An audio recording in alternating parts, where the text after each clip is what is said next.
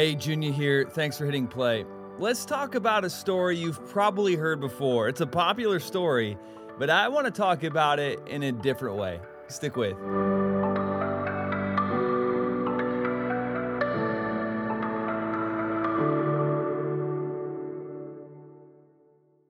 So, my wife grew up out in the country in a, an old farmhouse. In fact, her mom still lives there. It's a great place to be outside, explore. I actually love going up to, to that house just, just for that reason, just to be outside. There's like a creek that runs through my mother in law's uh, property, and, and there's a bike trail right next to it. There's an old railroad that they made into a, a bike trail. And so when Nicole and I were dating, uh, we'd ride that bike trail like, you know, 30 miles into Madison and back. Just a, a great little spot out in the country. When Nicole was little, her and her twin sister decided to make this lemonade stand. It's a great idea. You know, all these people coming through on their bikes, you know, passing through on a hot day. You know, there's money to be made there. Lemonade is, is a refresher. The issue is, is my wife and her twin sister are a bit conniving. Uh, they knew that bicyclists would come through thirsty, and they knew that, you know, who wouldn't stop for two, you know, little cute twin girls selling lemonade. And so they hatched a con. They made their lemonade, but they made it extremely sour, as sour as they could make it. And they sold the lemonade for, you know, 25 cents a cup. a good deal for lemonade. But knowing the bicyclists, when they took a drink, they would need some water to dilute all that sour in their mouth. And so they had water for sale, only the water was a lot more money. It's Dirty little tricksters. Now, I'm not saying that my wife is the devil, but this is how Satan works, doesn't he? Isn't this like the, the classic way temptation works? Yeah, and, and we know this because we've all experienced it. Maybe experienced it this week. It's just a little taste. It's just one date. It's just one quick look. It's just a fling. It's just a drink. It's just one drag. And then, pow, you end up going further and paying more. It's like that old classic line of, of sin always takes you further than you want to go and makes you pay more than you want to pay.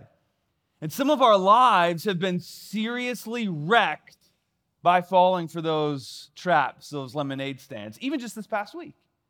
Some of us have been injured by our parents' lack of ability to be able to handle temptation. Uh, to add to that, we've seen high level leaders, politicians, we've seen pastors wreck everything from failing. We've seen churches fall apart from that.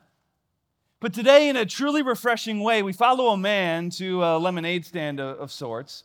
And unlike many of, of the stories that we see, unlike the headlines we see all around us of people falling all around us, we see this guy not fall. And how he pulls this off is extremely remarkable. It speaks volumes to us. This could really change your life. We're going to be in Genesis chapter 39. Genesis 39. I really encourage you to grab a Bible. A Bible's in the chairs. It's page 33 in those Bibles. Otherwise, I know phones, tablets, people use the Bridge app. We have the Bible on there as well as notes. Genesis chapter 39. Uh, we're taking this summer to follow a guy named Joseph, a man who dominates the book of Genesis. God spends more pages of Genesis on this guy. More than Adam and Eve, more than Noah, more than Abraham. It's Joseph. And when God spends so much focus on one man, it means we better know this guy. It's kind of funny. I had, I had a buddy of Mike this series on Joseph. We don't really know this guy, but like, why are we following this guy? He's like, in these last few weeks, I have, I have confronted my own sin in so many different ways, far more than I thought I, I would have confronted. And that's what it's like to follow this guy named Joseph. It is so, so good for us. So we've been slowly following Joseph's life, studying the dysfunctional family that he came from. You know, the favorite child of of a wealthy man. He's living in the penthouse. And then last week we saw him trade the penthouse and he's sold into slavery by his brothers and he ends up in Egypt. And this is where we pick things up. Whether you're a church person or not, I can almost guarantee you've probably heard this story in some form somewhere along the line. This is a very, very popular story. Problem is, is when we talk about a very, very popular story, the challenge is, at least as a preacher, I'm like, what can we say that's new? I mean, we, we've heard the story so many different times what can we what can we say that's that's new? And so the temptation when we hit a text like this because we know the story is just go okay well i know this story i'm just gonna kind of check out. I'm tempted to do that. But we must remember my my guess is you're not very good at handling temptation There's some temptation that has your number that you're really struggling, whether it's a, a huge temptation or, you know, just maybe what you would consider a minor temptation. I don't think any of us would say, oh, yeah, I'm really good at, at handling temptation. And if you're saying that, or if you're thinking that, I, I would say to you, you're not very good at handling the temptation of having an ego. and so the reality is, none of us are sitting in here going, I'm really good at temptation. So, okay, we might know this story, but this story serves as a reminder to help us with our temptation, right? It's like what uh, Paul wrote in Romans that these, these stories are in Scripture to instruct us. And so, whether this is like new information for you today or whether it's a reminder, the reality is God still wants to speak through something that you've maybe heard before and confront something that we're just not very good at. And so, let's ask God to do that today. God, I thank you so much for your word. Your word is powerful, it is transformational, even when it's something familiar like this, you still speak new things. And God, I thank you for that reality. And Father, I pray that right now we open up our hearts to what you have for us, that we come before you humbly, saying, Speak to us. You will speak. I just ask that we listen, that we tune out all distractions, and we break down all those barriers that we might have when it comes to your word and what you have for us today. May we be open books. May we be honest with ourselves about what we're struggling with, honest with you. And, uh, and, and may you do a surgery with your word. We pray this in Jesus' name. Amen. Well, as we enter into Genesis chapter 39, we see Joseph wakes up in the morning from a jab to his side and a gravelly voice speaking a foreign language. He quickly sits up and, and tries to get his bearings. Where, where, where is he? The sand around him is a dead giveaway. Yeah, yeah, Egypt. That's when Joseph's stomach sinks. His sale to slave traders was no nightmare. This is real life. Today he wakes up chained to a slave cart in a foreign land. With tears welling up in his eyes, he sits and watches a society that will rule over him. The sights and the sounds around him are unlike anything he's ever seen. He's never been in this large of a city. The towering statues, the massive temples, the skyline of the pyramids. This is it's fascinating, it's captivating, but it's also very intimidating. Scaffolding nearby on a nearby project casts a welcome shadow over his cart. Masses of, of crowd, masses of people crowd the streets on their way to the markets and, and to the temples. A few little kids play a, a game of dice in, in one of the alleyways. It reminds him of his brother Benjamin back home. Just as a tear falls down his dusty cheek, a muscular Egyptian man walks over to him and studies him. The man speaks to him, but Joseph sits there confused. It's a foreign language. That's when the man unties Joseph, grabs him by the arm, and leads him through the streets of this big city. And Joseph is ushered to his new home. This is where we pick it up in verse 1. It writes Now Joseph had been brought down to Egypt, and Potiphar, an officer of Pharaoh, the captain of the guard, an Egyptian, had bought him from the Ishmaelites who had brought him down there. So we're introduced to a, a new character, a character that plays a large role in the life and the development of Joseph. His name is Potiphar, and it says that he's an officer of Pharaoh, he's captain of the guard. Jewish historian Albert Edersheim writes that this position, officer of Pharaoh, captain of the guard, uh, was the chief executioner. Now let's let that sink in for a second. 17 year old kid, just sold by his brothers, Dad thinks he's dead. He's scared out of his mind, sitting on the selling block in an intimidating, powerful city, can't understand a lick of what anybody's saying to him. Then Egypt's executioner, chief executive warrior, his expertise and resume includes killing people, both on the battlefield and execution formally. What a trade to have. He's decorated with military honors. His job is to terrify. He's a cold, hard brute. Imagine this guy paying money for you. Imagine his big murderous hands grabbing your chain, speaking to you in a foreign language with a gruff voice, and leading you through the crowded streets of Egypt to the wealthy part of town. This is when Genesis reminds us that the Lord is with Joseph. Is constantly repeated in Joseph's narrative. In this chapter alone, get this, in this chapter alone, it's repeated seven times in some form. God was with Joseph. The Lord was with Joseph. The Lord made him succeed. The favor of the Lord was upon him. This is repeated over and over and over. When scripture repeats something twice, you always think, okay, this is important. This is seven times. God is trying to hammer this into the reader. And for a reason. Because the life of Joseph is filled with these dramatic highs and these low lows. We've already seen a few, right? He's born to a wealthy family. That's great. Mom dies when he's seven. He's favored by dad. He gets some nice threads, doesn't have to do much work. Sold by his brothers into slavery. These dramatic highs, these dramatic lows. And this is often our life. You've experienced this. You've had these high highs, right? You've had these low points of failure. Sometimes it happens in a week. High highs. Kids were great today.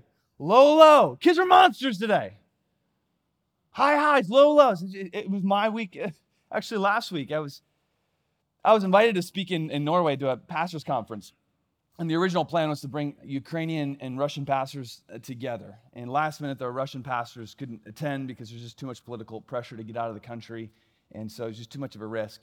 But it's a fantastic gathering. I mean, talked with a couple pastors who are running projects on the, on the border of Ukraine um, and, and, Russia. And we as a church, we're, we're helping fund a lot of those uh, more um, undercover operations. And after the conference, Nicole and I, we, we uh, so we met all these great people, hung out, had a blast. And then after the conference, Nicole and I had a couple days where we went and we hiked a glacier in the pouring rain. It's like an unbelievable experience. Our guide took us in places that we weren't supposed to take amateurs. It was scary. It was insane. Standing on like ice bridges underneath waterfalls that are pouring over the glacier. It's like this high, high. You know, experiencing God's church and experiencing God's creation. It's like, wow. Nicole and I got in the car. Like, it was out, that was unbelievable. We can't believe we got to do that. Get on the plane to come back home. I got food poisoning. So I spent the plane ride laying in a plane bathroom, just puking everywhere. And you know how, you know this, like, you know when you're sick, you don't want to smell any sort of food. You know what that's like, right? This airline made fish on the plane. So I'm puking, smelling fish, shoving my nose in a blanket in an airplane bathroom. I felt so close to God the day before. On top of a mountain on a glacier under a waterfall. Now I'm laying in a plane bathroom wondering why he forsook me just in the matter of 24 i mean this is this is life though right? This is life. You have these amazing moments. You get married. Yeah marriage is doing well. It's awesome. Kids are doing good. You're firing on all cylinders. You're on a mountain and you're feeling god's blessing and you feel god's favor and god is so good. But then you know what it's like? You get sick or the marriage starts to crack or the kids begin to wander or the business begins to slow or you get laid off and now you don't feel God's favor. Now God's blessing seems so foreign to you. And God doesn't seem so good. And that's a natural feeling. This is why the writer keeps on hammering this away. High highs, low lows. But God is with. Don't you forget, God is right there, if not closer in the hard times. You might think, okay, Junior, that's great, but what does that have to do with temptation? Everything. See, the context here is very important.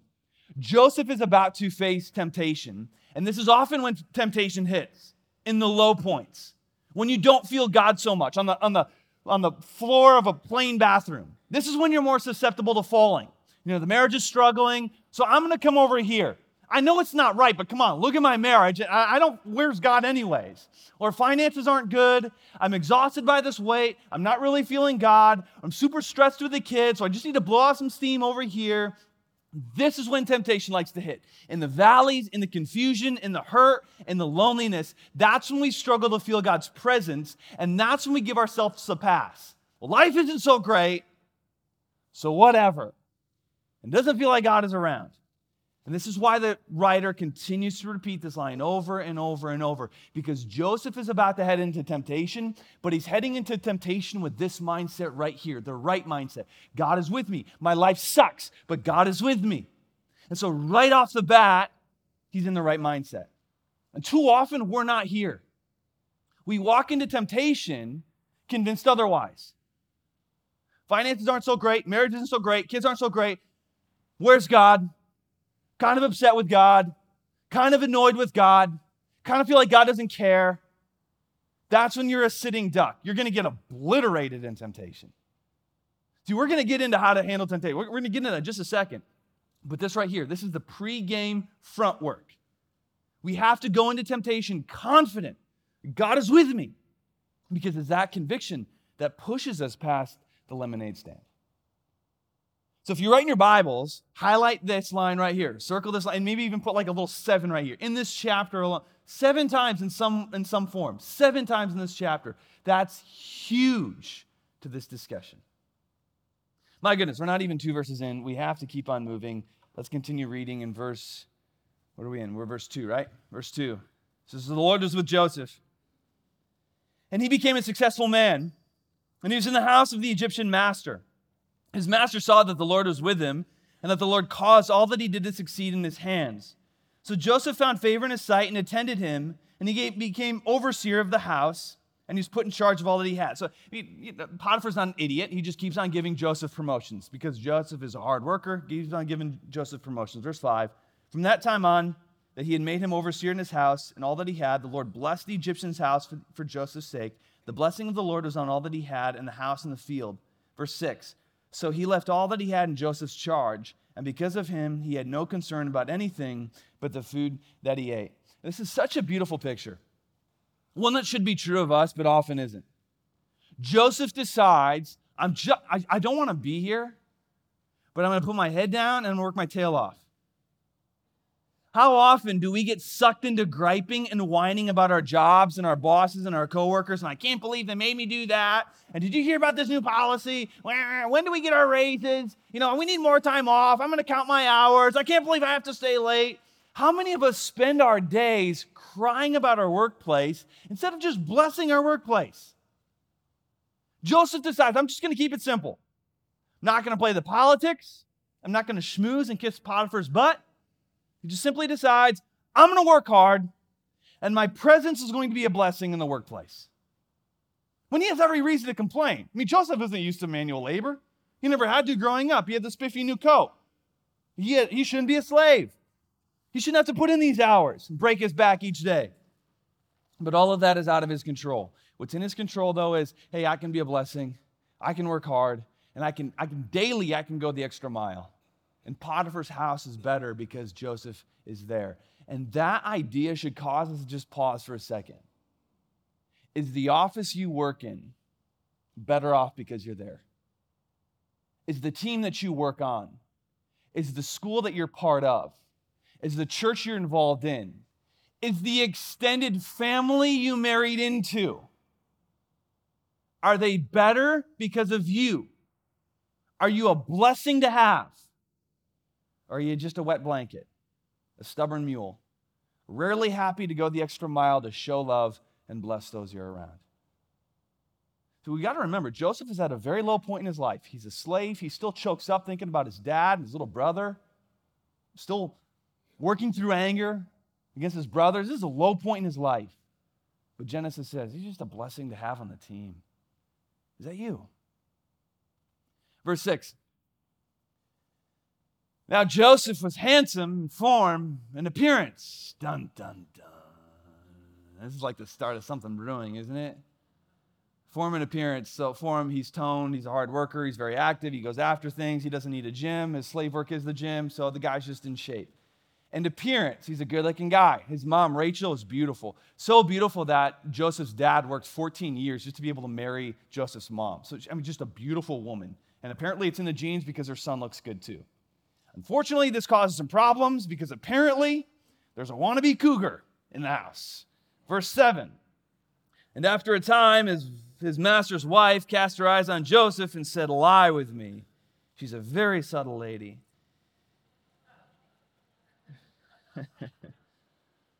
when I was in second grade, the, the Christian school I went to, uh, we read this story and we were all confused. And we we're in second grade, like, well, you know, what, what's going on here? My classmate, you know, I kind of asked, or somebody asked the question, my, my classmate, she's a teacher's pet. She said, well, lie with me means that Potiphar's wife wanted Joseph to tell lies with her. Mm, I corrected her. I said, no, that's what adults do for fun. Get that weak interpretation out of here.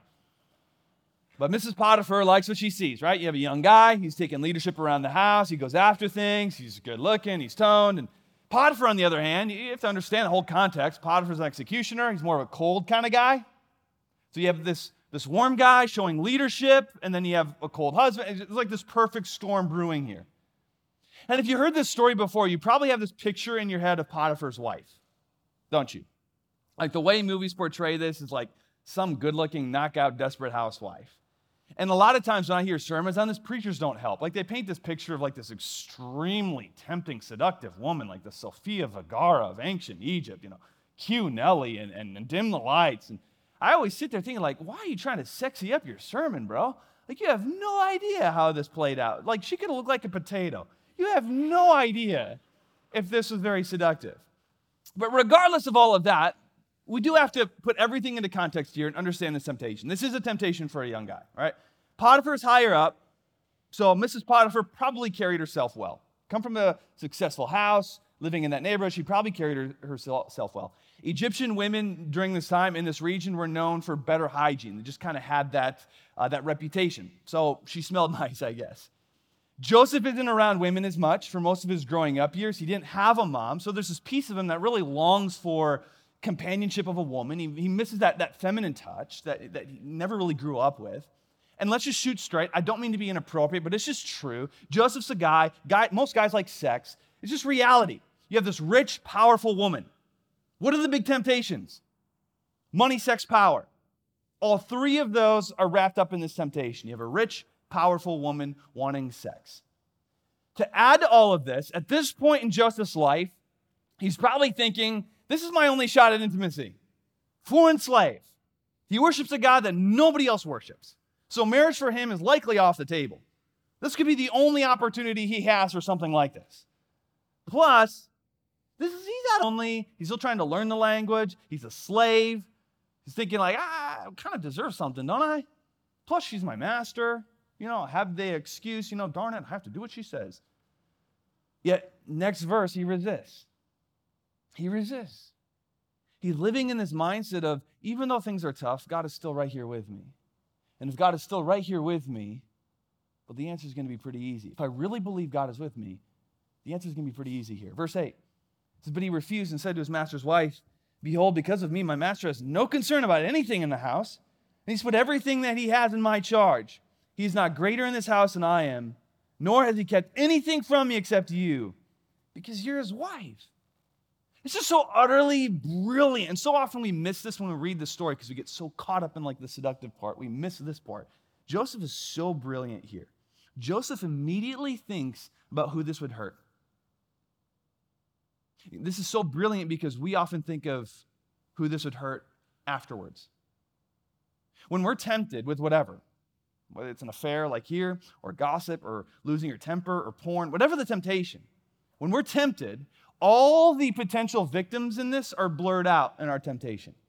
Our mind goes right to what we want the substance, the body, the feeling, and it pulls us closer. And then after the passion dies down, after the high wears off, after we sober up, after we get our fill, then we realize what we just did. Then we realize who we just hurt. And somehow Joseph has trained his mind to immediately think about the potential victims. Because Joseph understands there's always victims in sin, innocent victims. And one of them is Potiphar. So he brings Potiphar into focus. I can't do that. Look, Potiphar, he trusts me. He can't betray his trust. And then, then he brings God into the equation. How then can I do this great wickedness and sin against God? He brings up God. A God that, that Joseph knows very little about. A God that allowed Joseph's mom to die a God that allowed Joseph to be taken from his family and made a slave in a foreign country, a God that allowed so much pain in Joseph's life. Why, Joseph, would you bring God into this moment? Why would you declare your trust in God right here? Because Joseph understood something that we so often miss. Joseph's job wasn't to re engineer circumstances, it wasn't his job to control the outcome of everything. It was simply his job to do what someone would do if they were convinced that God was with them. God is with me. I can't do that. Fantastically brilliant, incredibly difficult. And in this, he's giving us a lesson. What do you do when you're at the lemonade stand and you're wanting just one taste? What do you do when you face temptation? And you're probably going to face temptation this afternoon or this week. You're just going to do it. It's part of life. What do you do when you're going to face temptation? Number one, this is huge reframe the situation. This is what Joseph does. This is what he's teaching us. Reframe the situation. Reframe what's going on. Temptation always shows you a distorted picture. It's kind of like you ever go to a, a restaurant and uh, they have pictures of the food on the menu. And the pictures look good. You're like, I was going to order that, but give me that because the picture looks good, right? It's staged well, perfect lighting, it's appetizing, and then the food comes. You're like, uh, that looks nothing like the picture you just showed me. I heard this happens with dating profiles, like online dating, you know?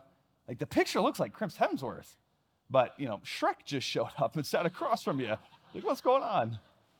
I heard this great line because uh, pictures are so deceiving that um, nobody looks as good as their social media profile picture, but nobody looks as bad as their driver's license photo.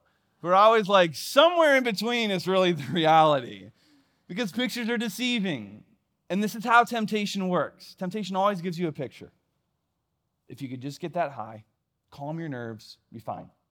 If you could just have that fun little side release, you know, over and done, get it out of your system, no harm, no foul. If you could just let them have it, if you could lose your temper, say what needs to be said, let them see how angry they are, you teach them a lesson, they'll change and you'll be good. You don't do it again. If I could just make that one purchase and feel better, I'll be done. No more. If I could just have some more chips, always offers you this picture. Joseph is given this picture female companionship, a release, fun little fling. Everything else is blurred. And Joseph immediately reframes the whole situation. Okay, I see you, Mrs. Potiphar, but I'm also going to bring Mr. Potiphar into focus. I'm also going to bring God into focus because I know he's right here with me. And in light of the full picture, in light of Mr. Potiphar, in light of God, I'm not going to do this. Temptation is always a distorted picture. If you want to strip temptation of its power, reframe the whole situation. Apparently, Mrs. Potiphar doesn't like hearing no, so the story continues. As she spoke to Joseph, look at this day after day, he would not listen to her, to lie beside her. It's not even have sex, just lay out, lie beside, or to be with her. If you write in your Bibles, underline that last part, or to be with her. After this, he does what he can to steer clear. He avoids the triggers. I can't be around her. I don't want to be in the position where it's just, it's going to be harder to say no next time. So I'm not even going to put myself in that position. He's giving us a second lesson. You want to overcome temptation? Avoid your triggers. So this week you run into temptation because you have that temptation. You have that thing that keeps on calling you. reframe the situation, bring other things into focus, and then avoid your triggers. Triggers is often lingo used for addicts, right? So it's like a, an alcoholic uh, shouldn't go into the bar because the bar is a trigger. Just being there around those people, the sights, the smells, all of that, it's just gonna, that, those are triggers to weaken you. And so part of the recovery process, if you were to get into recovery, um, part of that process is okay, I have to identify all of my triggers. With our recovery program that we have here at church, um, there's rooms, I know this sounds crazy, but there's rooms that we don't use because they're too dimly lit. And so some guys have said, you know, this, this the lighting in here just kind of like reminds me, it's a little too similar to the seedy bars that I used to that I used to go into. And so we just avoid that trigger. Okay, well, that room is off limits. We're not going to trigger that. Uh, certain friends or old dealers, you know, if I'm around them, it's just too easy to buy. So I'm going to avoid that trigger. I'm going to delete that contact in my phone. Some guys take the long way home after work. I, I don't want to drive by Benny's. I don't want to drive by that strip club because it's just a trigger. So I'm going to take the long way home. This is not just for addicts. This is for all of us. It's kind of too bad that we've reserved this lingo for, for like recovery programs. It should be for all of us because you have a trigger. You're a sinner.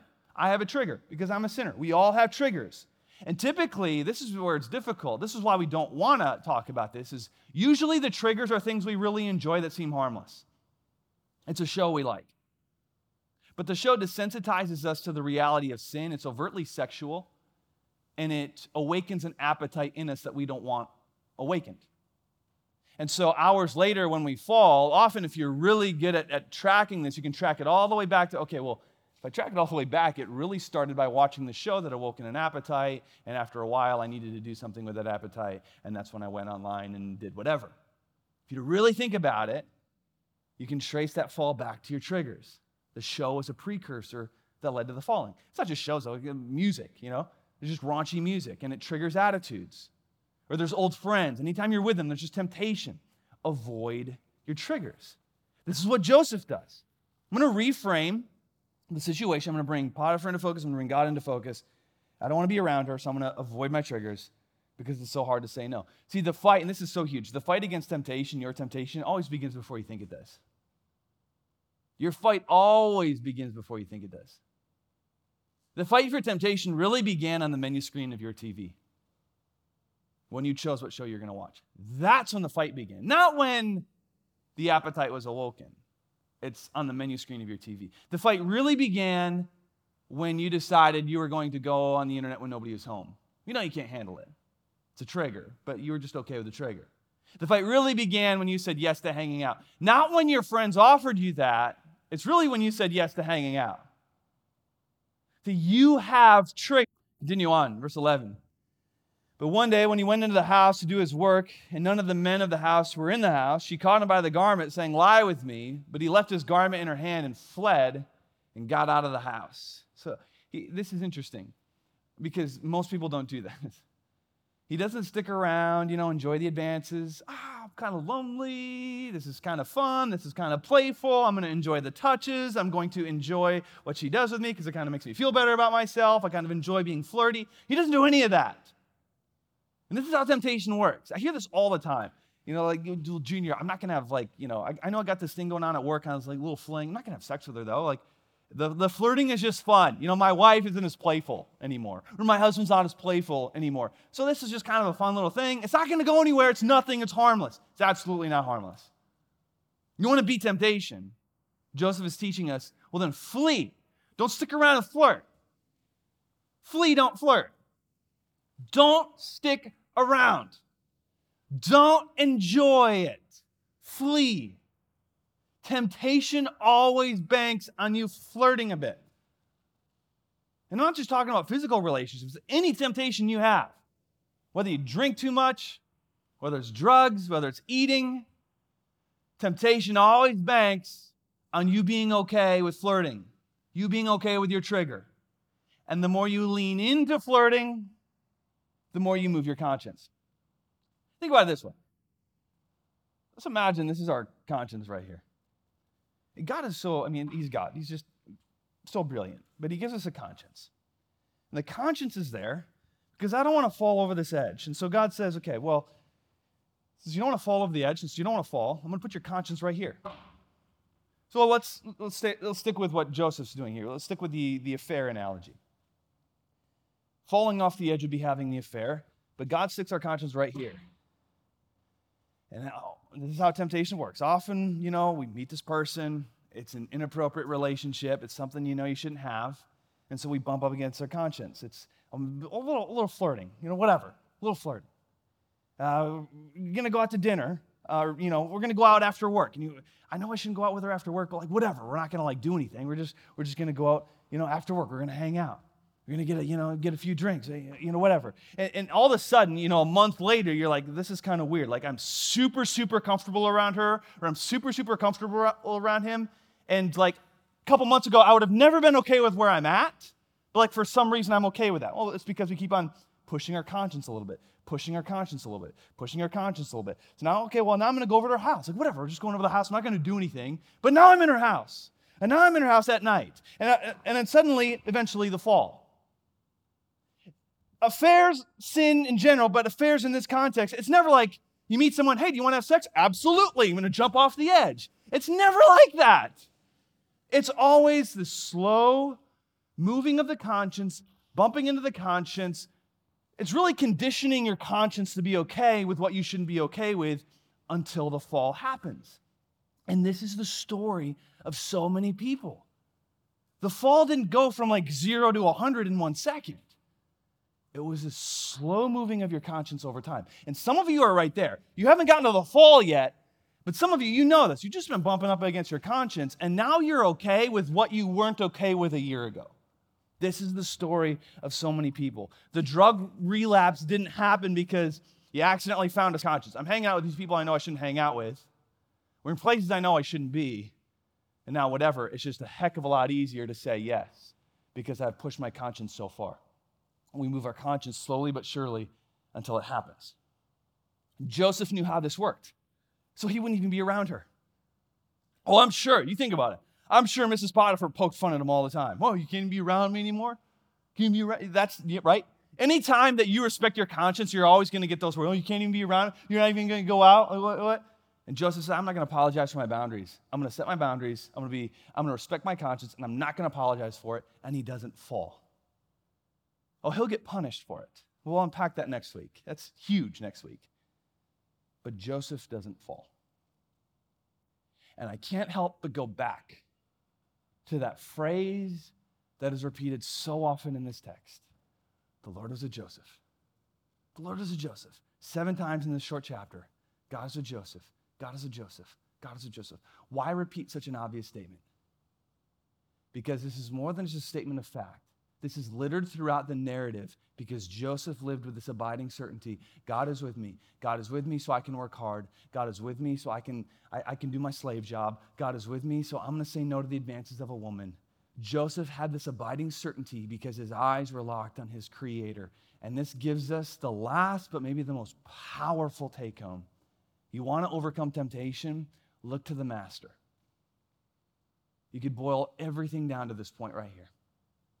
Joseph is pure living proof. If your eyes are locked on your master, temptation loses its power.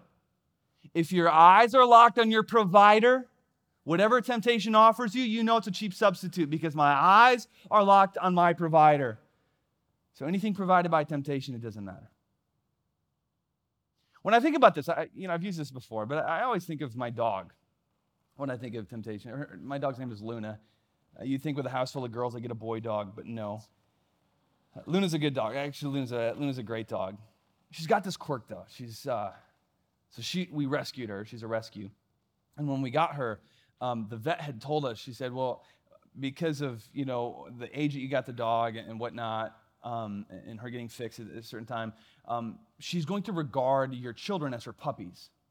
Which at first, like, oh, that's so anyone, but like if you were to come over to our house um, she, she would never be aggressive, but she would always try to like hang out between you and the kids. And if you get close to the kids, she'll just get like this uncomfortable growl going. And it's like she, uh, last Sunday, uh, the kids were playing on the floor. Luna's sitting next to me on the couch, and she hears someone walk by on the sidewalk in front of our house. And so she looked, then like five seconds later, she's like, you know, back at looking at the person and then growling which is like so many of us, right? You know, like we don't want to. We, we want to stay away from that website. We want to stop talking negative. We want to stop losing our temper. But like after a few moments, like, uh, we're back at it. And so I see her, you know, looking at the sidewalk, growling, and then cowering in shame and looking away, but then looking at the sidewalk and growling and cowering in shame because, you know, she can't, she can't handle it. So what I do is I snap my fingers and I say, look at me. She like stops. She just stares at me. And she won't growl if she's looking at me because she trusts me if that person's bad, she knows that I'm going to take care of it. If she looks at me, she knows that everything's going to be okay. It's the same thing with us. It's the same thing with our master. That's why this chapter is littered with God is with Joseph, God is with Joseph, God is with Joseph. Look at me, look at me, look at me. Temptation will always have your number if you're not looking at your master. I think so many of us are trying to will ourselves into holiness. It's like will ourselves into staying away from temptation. But you're always going to take temptation's offer if you're not looking at your provider. This is why Scripture says we fix our eyes on Jesus, the author and perfecter of our faith.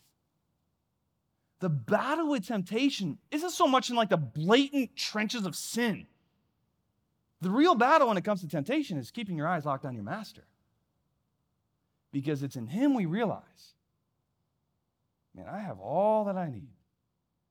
I have all that I need. So I'm going to be okay. This is Joseph. But how many of us are just not there? We're getting obliterated when it comes to temptation. And the real reason is, is we're just, we're not pursuing the one we're supposed to pursue. Thanks again for listening. If you enjoyed the podcast, would you give it a share? It goes a long way. Also, don't forget to subscribe if you haven't yet. Hey, God has something for you today. Go after it. Blessings.